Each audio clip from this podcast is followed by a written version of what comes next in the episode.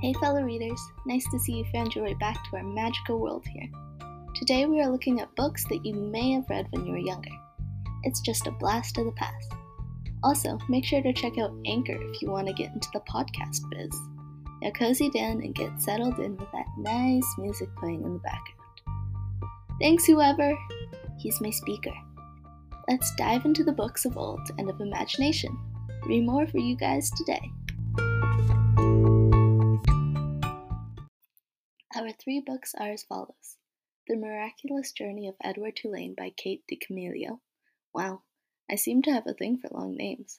First, Miss Peregrine's Home for Peculiar Children, and now The Miraculous Journey of Edward Tulane. Next is Charlie and the Chocolate Factory by Roald Dahl, and lastly, Calvin and Hobbes by Bill Watterson. I know you've probably read them before, but rereading them when you're older is really beneficial. Here we go! In his own opinion, Edward Tulane is a very fine china rabbit, thank you kindly. He lives in a wondrous house with a very kind and loving owner, Abilene, and he, everything he could possibly wish for. The only problems he had were very minor, but as Edward was very vain, they bothered him greatly. As vain as Edward was, that didn't stop Abilene from loving him with all of her heart. Only Edward didn't love her back. One day, on a trip by boat to England, Edward gets lost. He ends up being found by many different people, and he lives many different lives. At last, he discovers what he had been looking for through his whole journey. Now, I could tell just by saying the synopsis of the book that it sounds very childish and nothing like anything you'd normally read. But as I said in the last episode, it is my all time favorite book. When it starts off, you think that Edward is the most vain creature in the world, but as the story goes on, you learn how to laugh, love, and cry in more ways than you thought possible. Every part of this book, even the ones that seem unimportant, majorly contribute to the overall plot and how it'll play out later on. This book has so many quotes to live by some happy, some sad, and some just downright inspirational. Actually, the Miraculous Journey of Edward Tulane reminds me of How the Grinch Stole Christmas, which is a great family friendly holiday movie inspired by the book that Dr. Seuss wrote that I recommend you watch and read. My family and I watch it every year. I can't really say too much about Edward and his book without accidentally saying something that would ruin the experience for you, and I would never do that. Trust me. So, again, our age rating is for grades 4 and up and like pretty much always, I will somewhat respectfully disagree with it. Sure, grade 4 can be the youngest, but when people see, or in your case, hear, that it's for younger people, they lose interest. I read this book when I was younger, and reading it again now, I realize how much important and heartfelt information that I just couldn't see because I was the age that I was. Please, please, please, please, please give all these books a shot. You won't regret it if you do. Willy Wonka's factory has been closed for ages, but suddenly, one day, the ovens turn back on and the chocolatey smell wafts into the air again. The old workers rush to the door, waiting to be welcomed back into the factory, but the doors remained shut. Later, an announcement was made in the paper that five lucky people that find a golden ticket in one of Willy Wonka's chocolate bars will get to explore the factory. Charlie Bucket, an 11 year old boy with little money, ends up beating the odds and finds the golden ticket. I guess it doesn't really matter how many you buy, as long as luck is on your side. Join Charlie and the others as they find exactly what they're looking for in the factory, and everything that they're not. I'm sure that you have all read this at least once, but don't worry if you haven't. I won't spoil anything for you guys, no matter if literally everyone in the world has read it before or not. Everyone as a kid has dreamed of being in a chocolate factory at least once. Willy Wonka's factory is the best of the best, and Roald Dahl describes it in such a way that it's almost like you are there. I was fortunate enough to find myself inside of Hershey's chocolate factory, and let me just say, it was magical.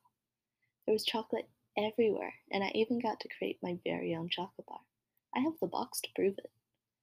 Even if Hershey's wasn't as completely awesome as Willy Wonka's factory would be, it was still one of the best experiences I've had. Oh, yeah, that's another tip. Try to do something related to the book you're reading. It brings you more into the story and you're able to connect with it better. Every part of the book is full of vivid pictures, so it's like you are a fly on the wall while the story is taking place. Again, this book is more recommended for younger people, about age 7 to 10, but that doesn't mean that it isn't beneficial for you to reread it, or read it for the first time if you hadn't before. Fictionally History, my first comic book type on this podcast.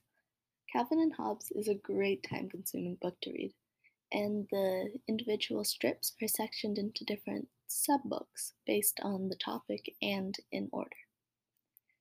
Calvin has the life of a normal boy with a tiger sidekick and a very super ultra active imagination.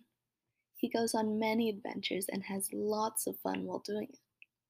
These comics were originally in the newspaper before they started being collected to put into the books. Calvin and Hobbes are the best of best friends and love fighting and teasing each other ferociously all the time. They love playing outside and hate doing chores. Sound familiar? I thought so. Calvin and Hobbes also created a game called Calvin Ball, which is actually played in real life, like Quidditch is. Calvin and Hobbes was, as I said, in the newspaper, so anyone could read it. But now that it's a book, people need to put age ratings on it for, well, legal reasons, I guess. Fun. So these books are recommended for ages 12 and up, only because people any younger than that probably wouldn't understand and appreciate the humor in Bill Watterson's fabulous idea. So you want to read it now, huh? Well, there are multiple different options for you. You could buy the individual comic books or you could buy the complete collection. The complete collection is split up into four different parts about an inch and a half thick, and they all fit into one box. The individual comics are a centimeter thick, and they are ordered based on when they came out, but also grouped under one title. If you want your own copy, get the complete collection. But if you're going to share and offer to your friends, mm, I would not do that. Get the individual ones. Welcome back to the future, my friends. I hope you had a good time on your blast to the past and are excited to read these childish books once again, or for the first time.